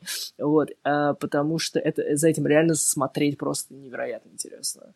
Это, то есть это сделано в виде даже триллера некого. То есть ты смотришь, ты понимаешь, что ты на поле как будто находишься, и, ты, и от тебя сейчас зависит все, как, в, в, какую сторону ты поведешь свою вот эту вот белую или черную армию. Вот, и это просто было отлично сделано, и чем дальше, тем, скажем, серия все более, больше и больше нарастала. То есть еще и с точки зрения шахматной все было супер сделано. Вот я, кстати, с этим могу немножко не согласиться, потому что я хотел, ну, хотя бы, хотя бы взять финальную серию, хотя бы там чуть более как бы детально показанного, вот что именно происходит, какие именно они фигуры ставят, что, что делает сейчас как бы. Мне не хватило немного детальности. Я понимаю, что образовательности, людей... типа, да. Да, ну вот как бы конкретно, что вот конь делает там Е2, Е4, конь F3, э, там конь, ну короче, конь F3, конь C6. В общем, я сейчас говорю да, просто на другом языке, мне кажется, для большинства даже слушателей. Я к тому, что мне вот немножко не хватило конкретики с шахматами. Но я понимаю, что я не могу это назвать каким-то недостатком сериала, потому что, потому что это как если бы, не знаю, показывали баскетбол, вот там сериал о баскетболе, не показывали бы вообще ну, да. баскетбол, не показывали бы броски, не показывали бы попадания в кольцо, ну то есть э, или там слэм-данки, не, не знаю, через дублеров как-то не научили их делать актеров. Ну, то есть не, ну они вот все-таки обсуждают не это, они, они, они устно это делают, возможно, то есть не, нам не показывают, типа, саму доску и там, знаешь, как в презентации стрелочками сейчас пойдет туда, сейчас пойдет туда, то есть это как бы проговаривается устно, ну, не знаю, мне кажется, что зато, видишь, как выросли, например, результаты поиска в Гугле, после этого сериала все сразу да. стали заинтересов... заинтересованными шахматами, и это тоже, наверное... Ну, я сам себе установил приложение, это chess.com, играю там, кстати, да, если вы хотите поиграть со мной в шахматы, напишите, сыграем. Я играл уже с нашим автором подкастов на основной ленте Спортхаба Алексеем Борисовским, он меня, конечно, вынес без шансов просто дважды. Да, то есть ты забыл свою вот эту вот... Я, да, я растерял, растерял свои навыки, ну, я там сейчас вот играю, иногда там выиграю, иногда проигрываю, ну, то есть такое. Э, подзабыл я уже, в общем, все, пропил навык, так сказать, про, про, проиграл, просмотрел, можно так сказать. Да. Я ну, помню, а... да, я помню, что просто меня, например, учила бабушка, когда мне было 7 лет, и я думаю, что, по идее, я бы тоже, наверное, вспомнил, но это тяжко, конечно. Это надо просто тренироваться нещадно каждый день. Гуглить а, дебюты, так... вот это вот все делать. Да, там, да, английское. Это, вот это... требует слишком много энергии. А, еще вот я хотел э, две вещи выделить. Это, ну, во-первых, да, давай сконцентрируем... Три вещи, значит, потому что я сейчас вспомнил еще, что я хотел сказать. Значит, Уолтер Тевис, человек, на, э, который написал книгу «Ход королевы» или «Queen's Gambit», э, и, которую адаптировал, собственно, Скотт Фрэнк. Вы наверняка смотрели уже фильмы адаптации Уолтера Тевиса, потому что он написал такие маленькие, никому неизвестные книжки, как «Бильярдист», «The Hustler», «Цвет денег», Color of, the, of Money, который снял никто иной, как Мартин Скорсезе.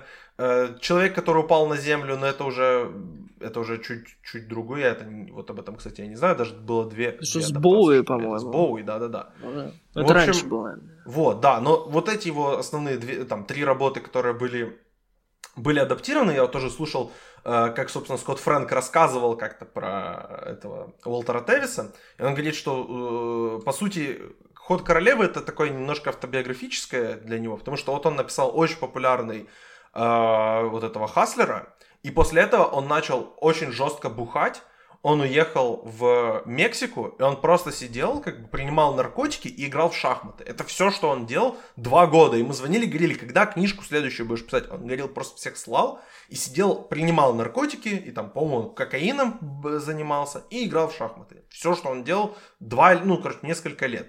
Поэтому, да, это еще из его жизни выходит. А Скотта Фрэнка, вот вы могли, если смотрели фильм с Джорджем Клуни и Дженнифер Лопес Out of Sight вне поля зрения, это тоже написал Скотт Фрэнк. То есть у него две номинации на Оскар за адаптированный сценарий. Он умеет взять э, как бы литературу известных американских авторов и сделать из нее просто конфетку на экране. Вот как, например, это вышло с Логаном, как это вышло с «Вне поля зрения», как это вышло с «Ходом королевы». Я вот еще хотел бы остановиться на просто тотальной доброте этого сериала. Потому что даже плохие люди в этом сериале, как, например, отчим героини Бет Харман, даже он просто, ну, он просто плохой человек. Он, ну, он не какой-то Беспозвоночный, там... да. Да, то есть он не какой-то там криповый мужик, который там на нее как-то вот посмотрел, когда они ее забирали, и ты подумал, о, ну сейчас, наверное, дома начнется, что он там будет что-то делать, а мачеха будет покрывать. и она будет от них вот бежать как бы к шахматам. Но даже, да, даже как бы, как бы он быстро покидает сериал возвращается потом там на несколько буквально появлений, убирая его, ну в основном-то все здесь происходит в каком-то духе спортивного соревнования. Здесь нет злых людей в этом сериале. Здесь даже, даже, ну вот и третий момент, собственно, который я хотел сказать, это русские в этом сериале. Русские здесь не злые, абсолютно. Господи, спасибо, наконец-то перестали делать из русских злых, потому что просто они русские. Русские здесь представлены гениями, нереально умными людьми, с нереальной волей к победе, готовыми сделать все для победы и уважением к спорту и к игре в шахматы. Это, ну я был поражен. Да, русских здесь не играют русские, о них я чуть-чуть попозже скажу. А, особенно как бы о главном русском, потому что как бы там личная история есть с этим товарищем у меня. Но вот, в принципе, вот эти два момента, доброта сериала и русские в этом сериале, ты, как, как они тебе, тебе они тоже впали вот в глаз? Да, я бы сказал, наверное, что это не доброта, наверное, какая-то вот, ну, жизненность. То есть в жизни же, ну, безусловно, есть люди, которые нам там либо желают зла, либо еще что-то, но по сути мы все очень, ну, как бы в одной тарелке все крутимся. То есть нас привели к такому или иному раскладу обстоятельства. То есть мы стали, возможно, какими-то неприятными людьми вследствие чего-то. И мне кажется, что сериал это тоже очень классно передает. То есть вот есть, например, этот э, главный друг э, Хармон, ее партнер э, Томас Броди Сэнгстер, который его играет, который очень молодо выглядит, хотя ему 30, я тоже был шокирован этим известием. Вот, а такой, в, в этом сериале он... Чего? Усатый. Ему 30? Еп, и это был просто шок для меня. Вчера я об этом узнал. Чё? Да, да. О, вы, конечно, вы, конечно, его знаете там по «Игре престолов», он был кратко, и в замечательном фильме «Моя прекрасная, ой, моя ужасная няня». А вот естественно, естественно, Новый год скоро, реальная любовь. Да. Все помнят его как барабанщика точно. малого. Да-да-да, сына, а... сына Колина Фёрта, по-моему, если не ошибаюсь. Лема Нисона. Лема Нисона, все. А, да, не надо просто говорить о том, чего не смотрел Егор. Это на будущее мне совет.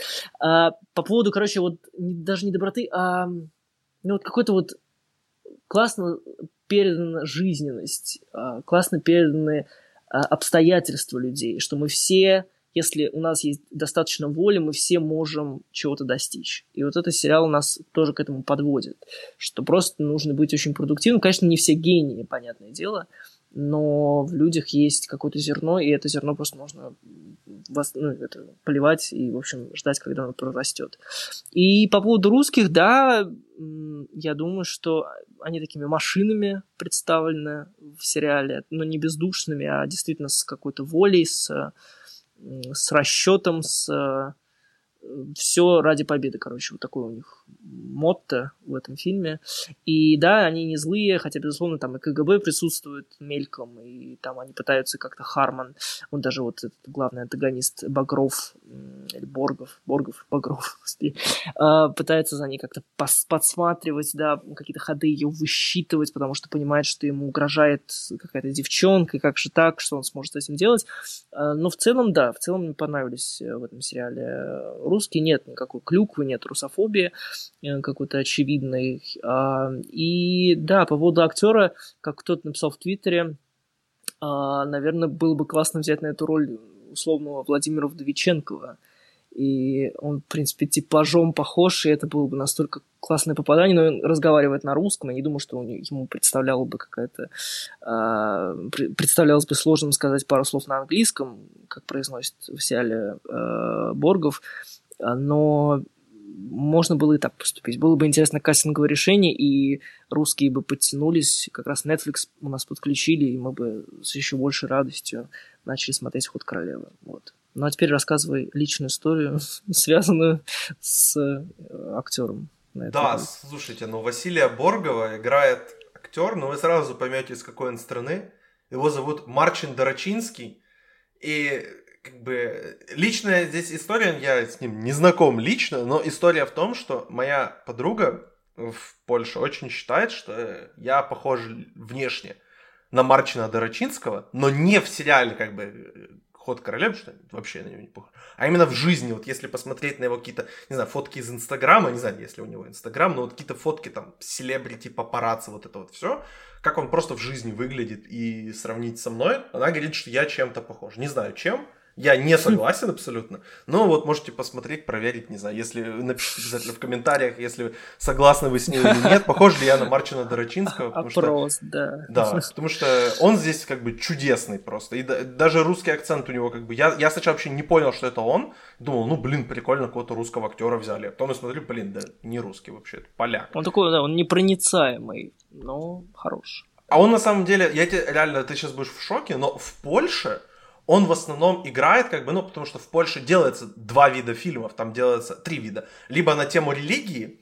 либо криминальная, либо романтические комедии. Вот он играет в романтических комедиях и криминальных фильмах, он таких играет, типа, э, персонажи, ну вот, типа, как у нас был вот как э, метод с Хабенским. Mm-hmm. Вот он что-то, yeah. типа, т- таких персонажей играет. Или он играет вот в романтических комедиях, э, где он там такой вот прям э, как бы одинокий мужчина, который ищет вот вот я смотрю, что у него в фильмографии есть фильм "Сердце сердечко". Ну как бы как бы ну вы понимаете, в общем. Поэтому я надеюсь, что Дорочинского заберут, вот как забрали э, на какое-то время, пока Дэниел Крейг его не уволил, забрали Томаша Кота из, э, из Польши. Да, вот забрали кстати. уже актрису, которая мне не очень э, понравилась. Как, как да, же ее зовут? Я понял, понял. Из, тоже из холодной войны, которая мне не да, нравится. Да, да, да, да, да. Вот ее забрали, не, не очень удачно ее забрали, конечно, в сериал. Ну, не, это не сериал Шазела, но вот сериал, который. Шазел, да. в котором снял две серии. Вот ее туда забрали, клуб Эдди. Ну, неудачно, в общем. Я надеюсь, что Драчинский как бы пойдет в Голливуд и будет играть там не злых русских, а вот каких-нибудь интересных персонажей. Ну или, по крайней мере, он будет играть в проектах Netflix, вот каких-то международных, потому что чувак реально талантливый, он, у него есть вот этот presence, у него есть, да, да. Э, он умеет говорить на английском, он умеет говорить на русском, ну, делать правдоподобный русский акцент, по крайней мере, и он похож на меня. Ну, я считаю, что вообще, как бы, человек, человек готов. На кота он тоже, кстати, похож, по-моему. Ну, Вроде как. Чем? Ну, кот, по-моему, блондин ну, вообще, по-моему, сейчас я посмотрю. Да. Ну, нет, у кота, конечно, более такая голливудская внешность, я думаю, но тем не менее. Нет, я ошибся, кот ни разу не блондин вообще. Ну да, он, по-моему, брюнет. Он брюнет, наоборот, ошибочка вышла. Да. Ну, да, я надеюсь, что вот и, и он, и Дорочинский пойдут в люди, Потому что я помню, как у нас э, рекламировали, если ты вспомнишь такой фильм с Кевином Спейси, где он кота озвучивал. О, да, да. «Девять да. жизней», он, по-моему, называется. У нас в Польше реклам, рекламная кампания была, что в роли кота Томаш Кот. Ну, ты понимаешь, как бы. Заберите этого человека из Польши, он достоин большего, чем, такой, чем таких рекламных кампаний. Ну, Поэтому абсолютно. Давай еще пару слов скажем про каст вообще э, хода королевы. И мы вот сказали про Кемпа, сказали про Мариэль Хеллер. Ну, мы, ты сказал вот про Сэнкстера. Давай, собственно, проговорим про человека, о котором я говорил, что он, он подписал контракт с Netflix, мне кажется. Это Гарри Меллинг. Человек, которого да. видели в Гарри Поттере, опять-таки уже ранее вспоминаем. Дадлик, он играл... да. А в последнее время вы его видели в антологии братьев Коэн э, для Netflix, которая называлась... Баллада Бастера Баллада Бастера Скракса. Да, и он играл вот как раз в тоже который, в фильме, который вышел чуть ранее в этом году, «Бессмертной гвардии». Где и, конечно, был... дьявол, дьявол навсегда еще. С да, это, это, а, это, а, это же тоже Netflix. Вот, так у него да, уже 4 да. проекта с Netflix получается. Вот, ну, молодец, да. Это явно лучший его проект. Ну, Бастер Скракс там, наверное, ну, где-то на одном уровне назовем их так. Mm-hmm. Явно там я, явно не хуже, чем... Явно ну, кстати, лучше, да, чем он... «Бессмертная гвардия». Вот, ну, поэтому... да. ну, в «Дьяволе» он тоже неплох, хотя фильм так, так себе, но он, он там хорош. Играет тоже какой-то проповедника тоже сумасшедшего какого-то, но молодец. Да, и, кстати, да, удивительно, что именно Дадли прорвался дальше всех, потому что не Руперт Гринд, который Рона Уизли играл. Ну, Эмма Уотсон, поэтому дело с ней тягаться сложно. Но даже, по-моему, Даниил Редклифф не особо сейчас где-то светится, хотя работал до этого. Но вот как-то Гарри Меллингу удалось... Ну, у Редклиффа, у Редклиффа ну, больше, в этом году да. сериал был какой-то. Да, он, я думаю, конечно, да. Я, ну, по крайней мере, он, э, Гарри Меллинг точно больше работает, чем тот же Руперт Гринд. То есть... Э, ну, Руперт наверное... Грин без работы не сидит. Он работает, он тоже сериальный. Ну, не, ну, один, один, по сути, у него сериал. Больше у него ничего нет. А Гарри Мельник уже в этом году два минимум проекта у него было. Даже три. Вот, так что, ну, молодец. Ну да, что-то, инте- что-то в нем нашли. Интересно, да. Что Он так, не красив, так. конечно, традиционно, как может показаться им. То есть у него такое типажное, наверное, лицо, скорее, то есть вот играть каких-то таких либо нердов, либо проповедников, которые оказываются убийцами, как было в фильме «Дьявол навсегда», вот, но что-то есть, что-то есть. Мне кажется, его очень легко сделать некрасивым, и поэтому как бы он, он, у него будет длинная карьера он легко да, может да. его при правильном как бы гриме, при, то есть не очень много нужно грима потратить, чтобы его сделать некрасивым, и не очень много грима нужно потратить, чтобы его сделать красивым. То есть он у него такая вот очень, скажем так, плавучая внешность, назовем это так, то что он ну, да. может как бы, перевоплощаться, такой хамелеон получается из него. Вот, mm-hmm. он, потому mm-hmm. что на хамелеона больше похожа Аня Тейлор Джой именно на самого хамелеона, как бы как зверька. Но он именно может просто как актер хамелеон, то, что он может перевоплощаться и играть э, достаточно разных персонажей, потому что он вот в тех трех фильмах Netflix, там, которые я смотрел, трех проектах Netflix, которые я смотрел, он ну, не похож ни в Бастере Скрагсе, ни здесь, ни в, даже в боевичке э, «Последняя гвардия», а он, он не похож. Не, ну да. Разных абсолютно персонажей играет. Ну, а Дадли это еще как бы четвертый персонаж. Так что Меллинг... И еще, да, да, Меллинг хорош. Меллинг очень интересный. Ты еще кого-то хотел выделить из Да, есть этот э, красавчик, как Ди, по-моему, какое-то другое имя. Короче, он играл главного друга Ани Тейлор Джой, который вроде как с ней пытался замутить, но не вышло. Э, сейчас не могу сказать. Но, в общем, странно, что этот актер совершенно не пользуется большой популярностью, потому что в той же, например, Эмили в Париже э, был там Лукас Браво, ну, главный э, тоже мужской персонаж в этом сериале, который был у Слили Коллинз, э, и у него там уже огромная армия подписчиков, а вот у этого актера нет, например, людей. Я даже сейчас не совсем понимаю, о каком ты говоришь. Это ну, который... высокий брюнет, да, такой тоже похож на Ани Тейлор Джой чем-то. А, такие понял. Же, него, такие да. же глаза большие, тоже какие-то вот, э, как это, раскосы называются. Да, у него, чтобы ты понимал, насколько он не популярен, у него на кинопоиске нет фотографий в профиле. Да, и в Инстаграме тоже у него там буквально, ну, не знаю, подписчиков 80 тысяч, где-то так. Ну, то есть это вообще как-то ни о чем, хотя, казалось бы, такое, может что-то получиться из него. Вот, но вообще все актеры молодцы, и там, наверное, все держится, безусловно, на Ани Тейлор-Джой, и других обсуждать, наверное, бессмысленно, потому что она правит бал. Ну и, конечно, очень выстроены грамотно и декорации, ну, там, за исключением некоторых, потому что, например, в последней серии там была церквушка в Москве, когда она была, там церковь вырастала из какого-то панельного здания. Это было очень смешно.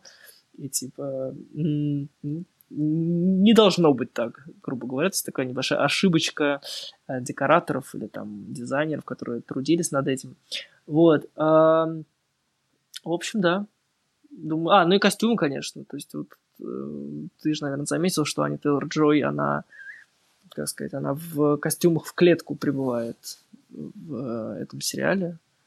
То есть она... Конечно, ну то есть, да. если ну, бы есть я это даже не очень... заметил, это за ну меня ну, да, заметил ну, есть, интернет. Как бы. Безусловно, то есть все очень выстроено, все очень цельно, все очень с умом. Не просто то, что мы придумали сериал про шахматы, сейчас мы вам все расскажем здесь, да, как, куда ходит конь и так далее, а именно, что они как бы увлечены делом, и они могут даже не как бы не списывать все на детали, на какие-то, да, то есть не объяснять никому ничего, а просто рассказывать историю гения, рассказывать историю женщины, которая смогла, ну, девушки.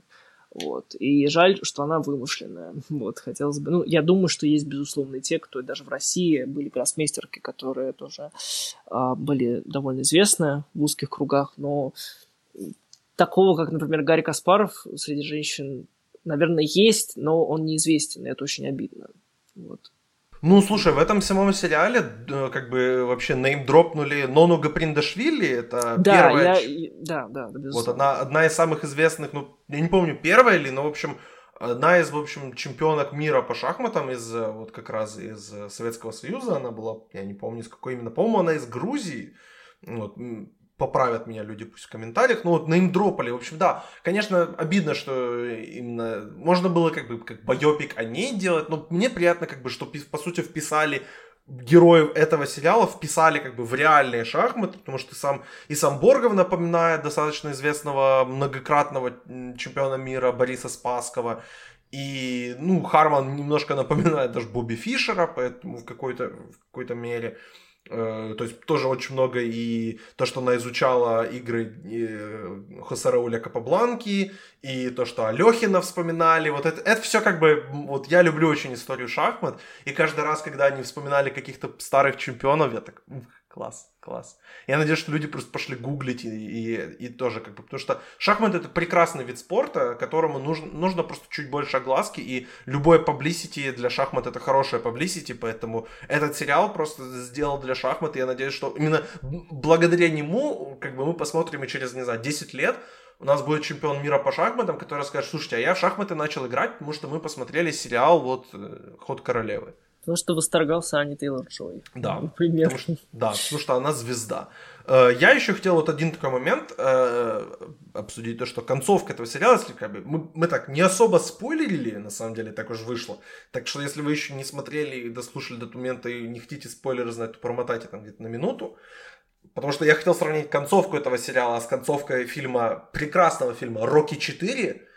Если в «Рокки 4» как бы Рокки победил коммунизм, и просто в конце фильма, то здесь, мне кажется, тоже вот это, ты говоришь, не было особо клюквы, но при этом был вот этот, мне очень не понравился момент, где люди прям выстраивались перед вот этим залом, где играли, собственно, в, в турнир в Москве, люди прям выстраивались и слушали, ну, то есть я просто уверен, что, ну, ну, как бы полиция бы пришла и разогнала бы эти, эту толпу, потому что видно было, что они поддерживают там не русских, а они поддерживают американку по какой-то причине которые вполне возможно, что они могли о ней и не слышать. Кроме того, что там Василий Боргов э, победил там ее на турнире в Париже. Это все, что они могли о ней знать. Почему как бы у нее собралась такая толпа поклонников в Советском Союзе в 80 Нет, не 80 это 70-е даже еще. Ну, возможно, потому что она как раз девушка, и что это было в новинку, это было оригинально. Ну, наверное, это, конечно, из-за разряда фантазии. Но, опять же, ну, всем нужна сказка. И, опять же, сама Бет Хармон вымышленная, поэтому чего ж мы тут рассуждаем. Но мне показалось, что даже последний вот момент, самый последний момент, когда она идет к дедушкам играть на бульварах, возможно, он тоже какой-то очень банальный и очень такой, что называется, опять же, чизи, то есть какой-то сказочный слишком, но меня просто прорвало на этом моменте, потому что... Ну, Слушай, это... на этом моменте как раз мне было норм, потому что я реально видел вот таких дедушек, и ты наверняка да тоже. Да нет, это тоже, но опять же, играют. как она... Но это же тоже, это типично голливудский такой продукт, когда ты ты там покорил всех, ты покорил чемпионов там мира, и ты выходишь в народ, и ты идешь вот к этим девушкам, э, господи, дедушкам и говоришь, ну что, сыграем? И, ну, мне кажется, что это тоже из разряда фантастики, потому что, ну, вряд ли бы на самом деле кто-то к ним вышел, и это специально сделано для того, чтобы как бы прикоснуться к чему-то вот великому, ну, в данном случае к Бет Харман.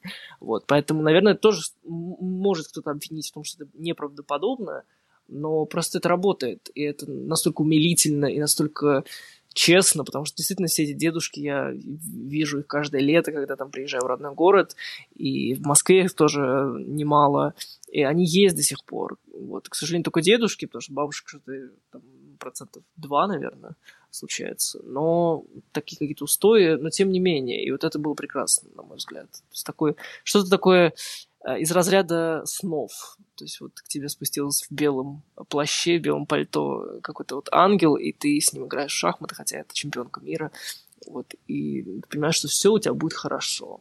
У тебя там уже под 70 где-нибудь, да, и ты просто играешь, и это, ну, по-моему, прекрасно. Слушай, ну да, я согласен с тобой, что это может быть немножко чизи, но это выглядело правдоподобнее, чем вот, вот толпа ревущая, которая болеет. Даже я же говорю, проблема не в том, что они болели за шахматы, в это в Советском Союзе легко могу поверить. Проблема в том, что они топили не за своего, а топили за кого-то американца, за американку, которую они видели в первый раз, поэтому для меня это было слишком сильно похоже на Рокки 4, концовку, это сильно...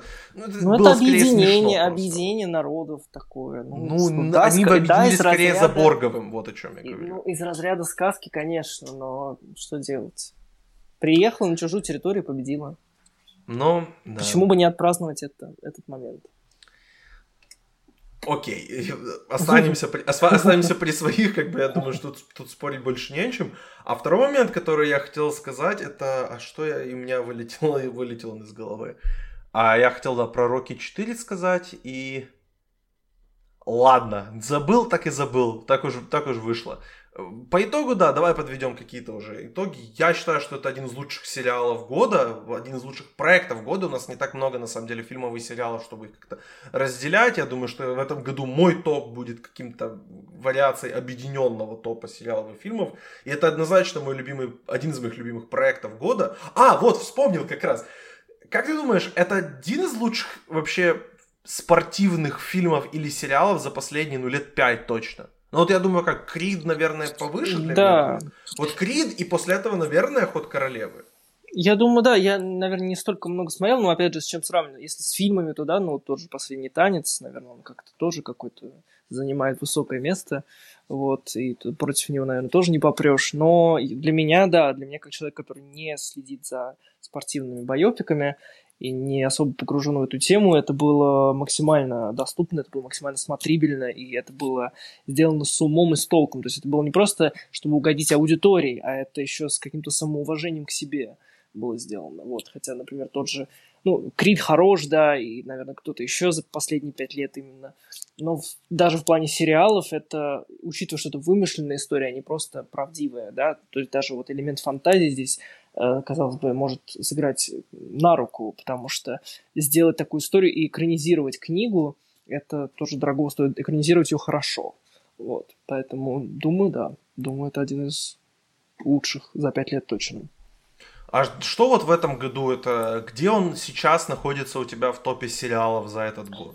Ну, я Или могу даже сказать, что, наверное, вот в пятерке, либо вот в сериале скорее топ, э, потому что, ну, фильмов я думаю набрал, у меня даже, наверное, скорее будет 20. Ну, возможно, возможно, нет. А, там главный упор на Инди. А, но в сериале, в сериальном топе, думаю, да, в пятерке где-то близко, наверное, к этому. Вот. Но тройка у меня точно сформировалась. Но вот возможно, так, где-то четвертое-пятое место. Вполне. Так что мы однозначно рекомендуем к просмотру этот сериал. Скорее всего, вы уже его посмотрели и поделитесь с нами вашими мыслями, как бы вам понравился, не понравился. Потому что, например, вот Вилат высказывался, что он говорил, что если бы в главной роли здесь был парень, никому этот сериал был бы не интересен. Я, я категорически не согласен. Я считаю, что Я да, думаю, да, был неинтересен. А что в этом плохого, что неинтересен был бы? что, что, что, что может быть интересно в мужчинах после стольких лет э, боепиков о них? Кстати, ну, тоже то есть, верно. Типа, ну, то есть, как бы, нельзя, что ли, один сериал отдать девушке? Ну, э, тоже верно, но просто мне кажется, что сила Скотта Фрэнка и э, его умение адаптировать, его умение к, к режиссуре плюс отличного каста поддержки, она настолько сильна, что этот сериал как минимум был бы смотрибельным. Аня Тейлор-Джо его просто выводит на абсолютно новый уровень и на какой-то совершенно, ну, в общем, она элевейтит его однозначно с типичного среднестатистического спортивного сериала до вот там до какого-то вот высокого уровня как бы, high art назовем его так, потому что именно она здесь прям вот раскрывается суперзвезда. Я ничего нового от Ани Тейлор Джой не увидел, но мне кажется, просто многие люди ее увидели там чуть ли не первый раз или первый раз просто в такой роли и обратят на нее теперь внимание. И я очень этому рад. Потому что а даже кажется, Аня... она наоборот проявился по-иному. То есть сравни с той же ведьмой или там с каким-то ее, ну, более массовыми картинами, там сплит э, или там еще что-то. То есть мне кажется, что она, она здесь очень сосредоточена, она видно, что через многое прошла. Это, возможно, ну, не так заметно, как если бы там были какие-нибудь истерики, крики, но у нее тоже там и алкоголь был, и наркотики, как это все показала она, э, необычно. То есть, казалось бы, ничего особенного, но вот в этой какой-то статичности, в этой в том числе изменчивости очень много раскрывается. То есть она как актриса тоже себя хорошо проявила. Вот. Ну и, конечно, как звезда, безусловно, это такой звездный ее проект, который точно ее куда-то возведет. Вот. И, а, последнее, наверное, про актеров, вот, совсем чуть-чуть, это девочка, которая играла в детстве ее. Она очень необычная, она очень такая серьезная для своего возраста. И подруга Бет Харман, а, классная девчонка, я не помню, как ее зовут, к сожалению, не актрису, не героиню, но они тоже очень классные обе. И они поддерживали во всем, и, в принципе, из-за них, ну, как бы из-за подруги, например, в том числе Бет Харман сумела попасть, например, на финальный турнир ну, такой мини-спойлер, но тем не менее. Вот, то есть, э, множество хороших актеров, и, конечно же, возглавляет их Аня Тейлор-Джой.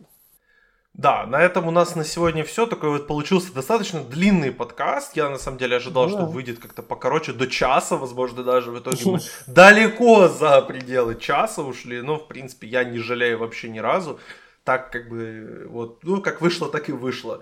А, обязательно подписывайтесь на, на премию, премию Оскар The Academy Awards, потому что мы там будем много, э, как бы, много будет обсуждаться. И этот, эти два сериала, когда дойдет речь до как бы, номинации на Эмми, и я думаю, мы будем э, Золотой глобус обсуждать уже и Оскар. Zолотой глобус там уже. Да. Когда... А, его переносили, кстати, или нет? Или он так и будет? Ну, нет, он чуть подальше, там на 1 марта перенесся. Но ход королевы там, скорее всего, будет в номинантах. Может быть, даже Аня Тейлор-Джой номинацию за Эмму получит, тоже на Золотой Глобус, то есть у нее будет две номинации. Вполне тоже, возможно. Тоже может быть, да. Вполне возможно. Так что ждем. Обязательно, да, подписывайтесь, следите также за этим подкастом. У нас до конца года, я вот сегодня посчитал, у нас помимо этого еще 9 подкастов будет. Поэтому однозначно э, оставайтесь также, поддержите нас на Патреоне и ВК Донате. Мы, вот у нас на днях должен выйти подкаст о фильмах Шоу Трумана и Жизнь других. Поэтому подписывайтесь, обязательно поддержите нас и смотрите эти фильмы, чтобы потом их с нами обсудить в нашем чатике. Всем спасибо, кто дослушал. Всем пока!